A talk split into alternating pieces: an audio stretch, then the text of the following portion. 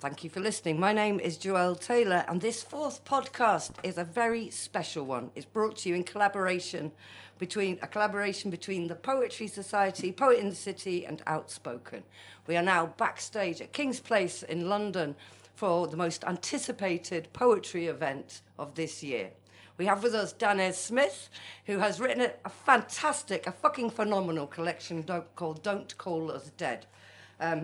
Which is a kind of elegy, a requiem, a punch in the face, a call to arms, a call to open arms, and is redefining perhaps what we think about poetry. We also have with us in the studio Anthony Anaxagorou, who's a poet, writer, broadcaster, and political activist. Welcome, both of you. Thank you. Thank you.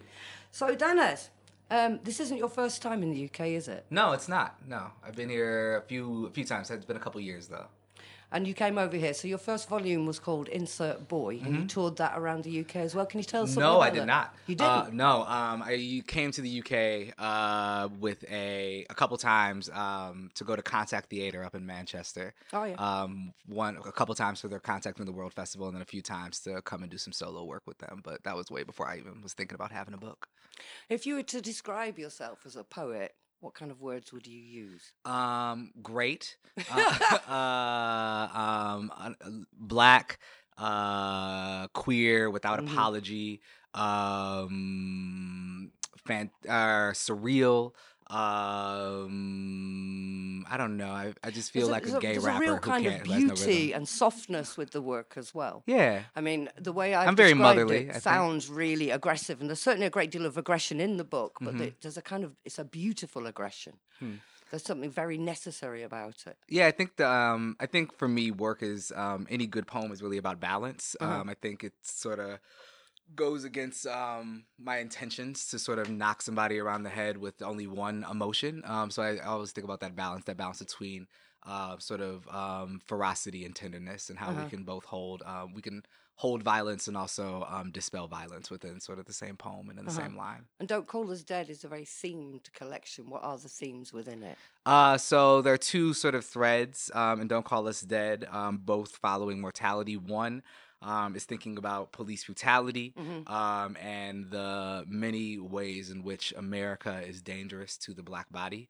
And the other thread is thinking about HIV through my own diagnosis with HIV and sort of investigating that with some lead up, with some poems about queerness, of thinking about like how a black queer body might also be in danger to itself too, and then thinking about the sort of particulars between that and the many ways. And it's just like my diary entries too. So, yeah, and it feels like a political tract, but political in its true form. And I want to open this up to Anthony as well. So if we're describing something as political poetry, what do you think we mean by that? What do you mean by it? For me, I think we're talking about any poem. I think there's no such thing as being apolitical. All work is political. I think, I come from that school of thinking that the personal is always political and the political is personal to us. So I don't really know what it means to write a poem that is not political. Yeah. I think the question is about what are the politics of any given poem that we're looking at. Yeah, I heard it described recently. I did an interview on the radio. They were describing two kinds of political poem, and one is the slamming of a door, which as a spoken word artist have been doing for a long time. There's a lot of doors been slamming. And the other is the closing of a purse, which is something that's kind of really resonated with me and the kind of direction I think that our poetry in the UK could be going. And Anthony, what would you say to that? Yeah, I think that it's different modes of conversation that operate within a poem. And I think that's kind of what people get caught up about, is talking about the overt political poem as opposed to the more nuanced and the more subtle. And I think a lot of people get caught up in thinking that if a poem is loud and if a poem is direct in its approach, that it must be a political poem or anti-establishment. Or if a poem is working on a more multifaceted level, then it kind of lends itself to more traditional forms. But there are some instances in life where nuance definitely does a disservice to poetry. And there are some things that need to be direct and they need to be addressed in that. And people want that. People go to a poetry reading, a performance, to feel empowered. I did a reading in front of an anti-Donald Trump rally, 30,000 people there. And I realised that the only reason why we're all here is to hear the same thing. Yeah. And when people feel disempowered, there is power in coming together and hearing somebody say something quite reaffirming. To create this kind of shared voice. Yeah. Yeah. But in the UK, I mean, in particular, over the last, I would say, 5 years, I've noticed a real change in the kind of aesthetics of the poetry and the way that we're addressing politics. And it feels like we're on a bridge. And for want of a better way of describing it, we're from a performance background. So I'm from a performance background. You are, and you are as well, Danez. Mm-hmm. You... won the Button Poetry Prize, and you've done national slams as well. But it feels at the moment that the language that we use for performance is now meeting the language that we'd use, that we'd just put within books, within what we call page poetry. Do you agree with that? Do you think it's a good thing? The two have no distinction to me. I think right. I think poets are poets, and we write poems. I think it's about the poet to decide what avenues those poems are disseminated in. It really, I think, yeah, I think it. I'm not interested in the language that sort of separates it. I think, at least for me, my first allegiance is to the poem and mm-hmm. saying what the poem wants to say. I can worry about whether it's better said in the air or on the page after that. But it's really just about trying to get the idea out. Yeah. So, yeah. I mean, yeah, poems have multiple personalities, and depending on the person who embodies the poem, they're able to give it a distinct character. And I think that if you write a poem that is quintessentially for the page, i.e. you need to see space to kind of comprehend it, then that is something that is strictly for that experience. But then, like Danez was saying, you can have poems that have two qualities to them. They can have a quiet sound, and they can have an acoustic element as well. And I think that a good communicator of poetry is able to work in both. And they're both skills. They're independent skills. Anthony, would you read us something?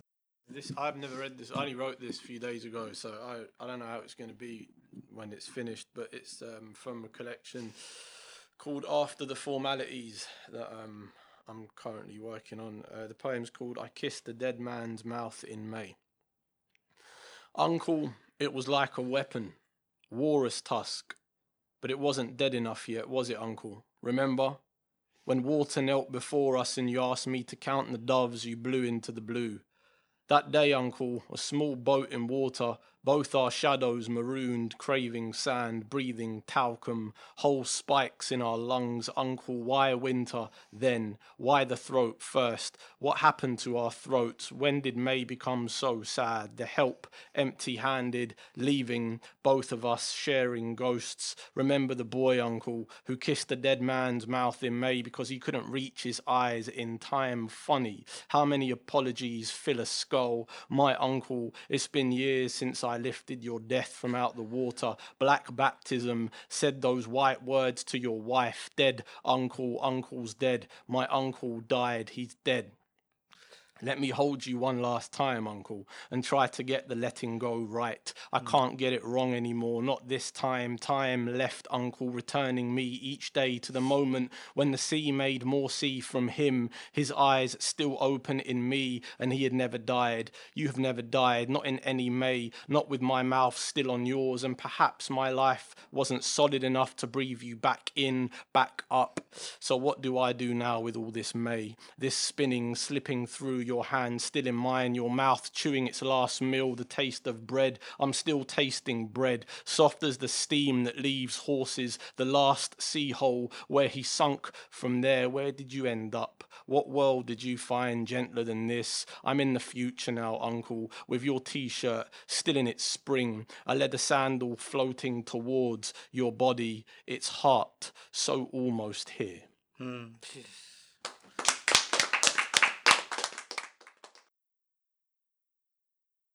Yeah. Right, I want to bring us back again to the idea of poetry as activism, or art as activism. And I've brought into the studios two other poets and activists who are going to be performing alongside and reading alongside Danez Smith tonight. So I'd like to welcome Imani Robinson, who writes poetry, facilitates workshops, discussions, is an activist, channels work through UK Black Lives Matter.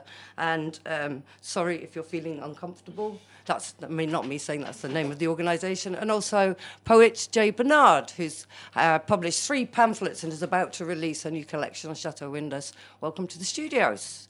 So, Imani, can I ask you what you feel the role of poetry within change is? I mean, I think that poets and writers generally, and people who kind of articulate themselves in creative ways, are generally attentive to the world around them, and how that kind of translates into affect and how they're feeling, right? And so it's really about, or for me anyway, in the kind of communities that I'm involved in, it's about expressing the kinds of affect that need to be kind of attended to, and the kinds of change that need to happen in order for us to live our kind of fullest and kind of lives of more potential. And so I think there's a kind of long tradition, especially within the Black and queer communities, or particularly there's a kind of carved out tradition of using poetry, of using art to bring about change, to inspire people, but also to heal and to articulate ourselves. Yeah. And do you think it's important that stuff is kind of uncensored, in the sense that somebody can get on a stage and speak it, and it's not going through kind of gatekeepers of editors and publishers? Or I mean, absolutely, but I also think providing that space where people can express themselves freely is really important. But I also think it's kind of a farce to pretend that publishers and access is the only kind of gatekeeping that happens. I think that we're in a place where we are trying to facilitate, or at least I am, what it means to articulate myself, and how I'm kind of being a gatekeeper to my own articulation and my own expression, and allowing other people to do that, kind of finding new ways to communicate with each other about what we actually feel or mean. And it's a really important kind of document as well, in terms of the history of various movements. And I want to bring Jay Bernard into the discussion here, because Jay, you wrote, after much research at the George Padmore Institute. Thank you so much. At the George Padmore Institute, you wrote a series of poems called Surge, and I saw you read from them when we were up in Hull doing the gig there, and it's an incredibly powerful piece of work. Can you explain what it's about? Well, when I was at the George Padmore Institute in 2016, I was doing a residency, and I was quite drawn to the New Cross fire, which took place in 1981. And essentially, the story goes, a party of basically West Indian kids, 16th birthday party, and about 4 or 5 o'clock in the morning, a fire breaks out, and nobody knows why. To this day, no one knows quite what happened there.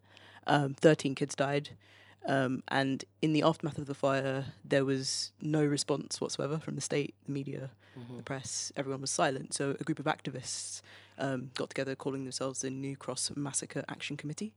And they basically caused a fuss about it. And they had several botched inquests.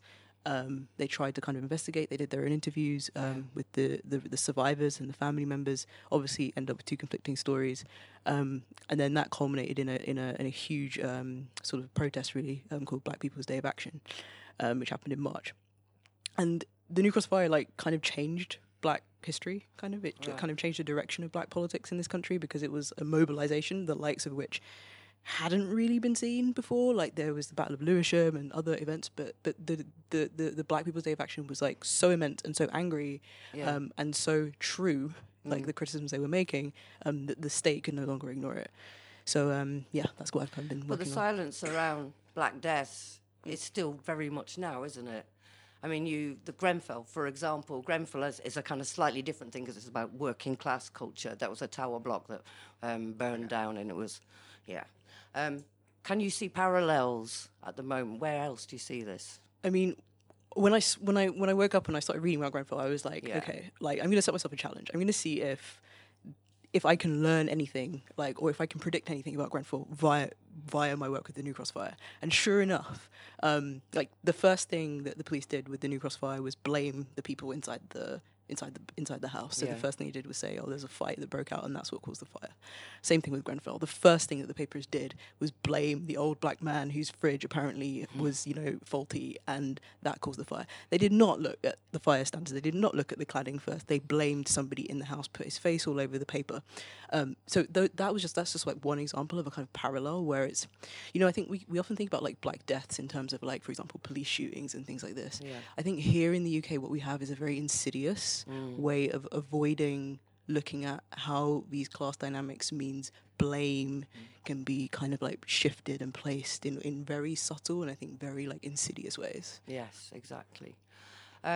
So guys, I want you to open up and just have a little discussion with yourselves, if we're able to do that at the moment, just about what kind of way you think your poetry, what directions it can go in at the moment that can implement change. Is change something that's on your mind when you're writing it, or are you having a pure poetic moment?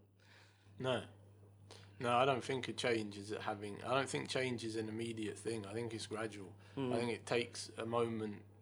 It takes a series of events or sequence of revelations for people to understand. I think art acts as a catalyst towards that experience. It can help refract certain things. It can help kind of synthesize experiences and put them into a particular way that's visceral and emotive. Yeah. I don't think artists have the responsibility and the obligation to be agents of strict change. I think that they're part of a wider conversation, global consciousness. I think that's kind of where that's how I see it anyway. I think change is on my mind. And in two different ways. So I think you were saying earlier this example of like art or political poems or art being able to be this like slamming of a door, right? And I think you're right. Spoken word artists were very very good at that. But I don't think the opposite is the shutting of a purse. I think about it as the opening of a window. Ooh, okay. And I think that is sort of what's on. I think I operate in both of those ways where I'm very much slamming doors and telling people, hey, this is fucked up. Let's look at all the ways that it's fucked up and let me tell you why it's fucked up some more.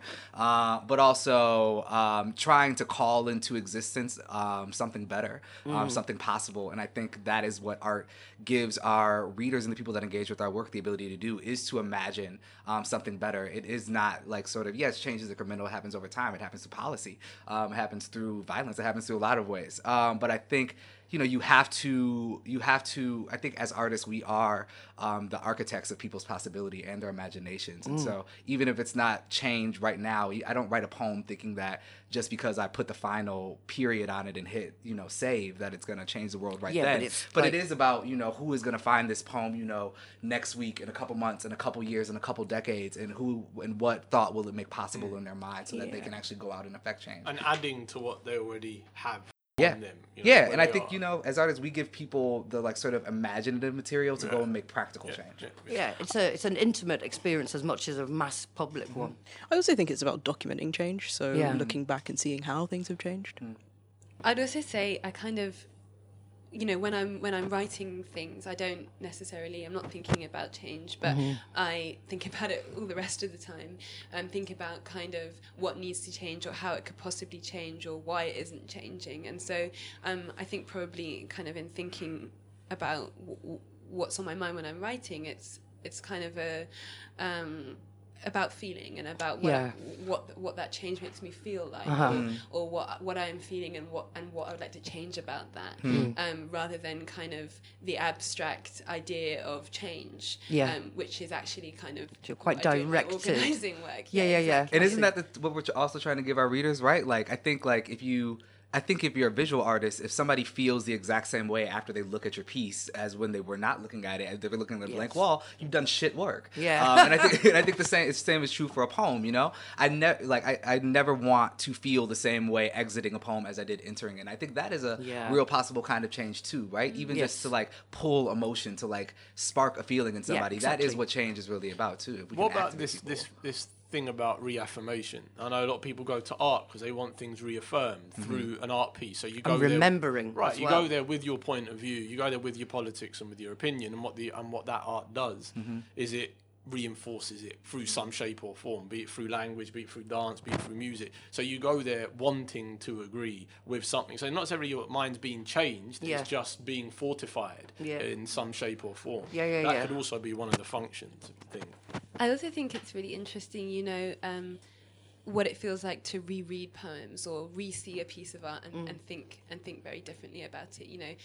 People wouldn't buy poetry if they didn't want to reread it and reread it again or go and see the same poet, because we evolve, right? And the poetry kind of evolves with us, or the art evolves with us, and we're allowed to, I guess, see or feel things differently as we grow. But maybe that's not everyone's experience. No, completely.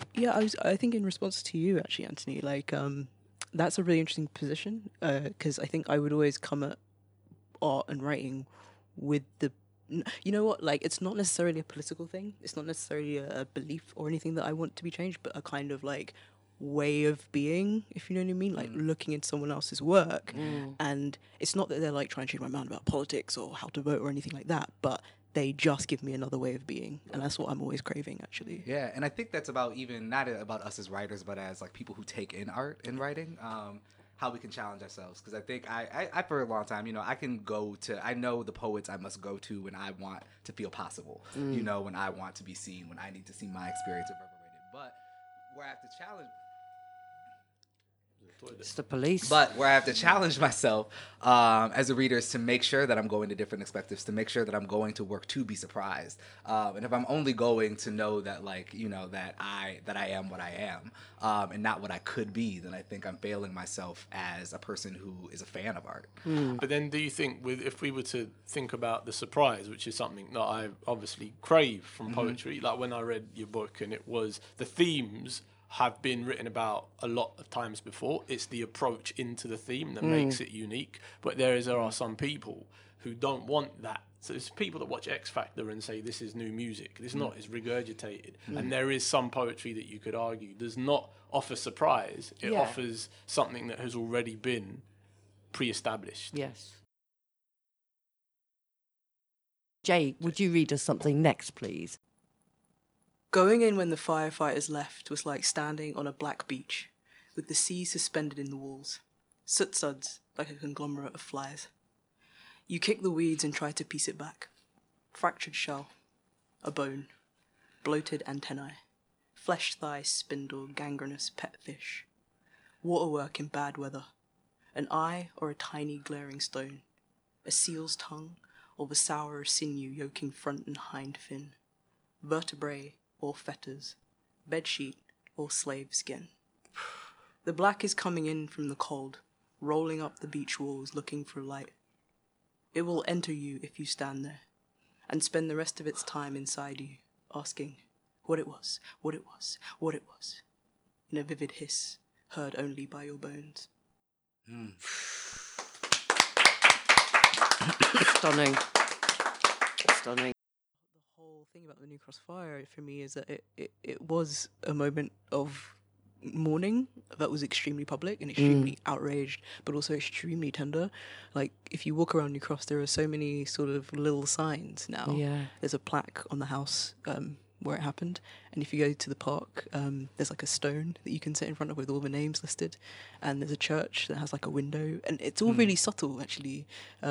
It's all very kind of on this like it's not a kind of big sort of like in your face kind of history at all. It's something you actually have to kind of look for, and there's something incredibly potent about that. You know what I mean? Yeah. Something incredibly sort of. It actually, one of the things about the book is it feels to me like it's a time of great grief in the world at the moment. We've had so many shocks and surprises over the last couple of years. So, would you agree with that, Imani? Yes and no. In a lot of ways, I feel like the disaster and the big shock has kind of already happened, and this is more like the aftermath of kind of a set of circumstances that will just reproduce this suffering, that will just reproduce this grief, and particularly speaking about kind of black lives and queerness. I mean, this kind of shock or this kind of grief that we're kind of publicly or kind of popularly having at the moment, it's not the same for everybody, and it's not necessarily a new thing for many black people, and you know, so it's kind of feeling kind of shocked about it, but also almost being gaslighted by yourself that we know this happens. You know, why are you upset about that? Or kind of struggling with this kind of feeling grief about something that you knew was going to happen, that you could predict would happen. And the same, you're talking about this predicting what will happen with Grenfell, which is kind of, you know, where I grew up. And so I've kind of struggled with going back there, because I know that I'll feel all of those things that I'm feeling anyway. But kind of being reckoned with it is really difficult. I think there's something really powerful about the fact that it's silent marches every month. Absolutely. I don't know if anyone's been on them, but they are, they're incredibly Profound. Profound. Yeah. So, Danez, would you read us something of your choice from the book? So this is Dream Where Every Black Person is Standing by the Ocean. Mm. And we say to her, "What have you done with our kin you swallowed?" And she says, "That was ages ago. You drunk them by now." And we don't understand. And then one woman, skin dark as all of us, walks to the water's lip, shouts, "Emmett," spits, and surely a boy begins crawling his way to shore. Boof! I'm sorry, I didn't mean to fuck you up like that.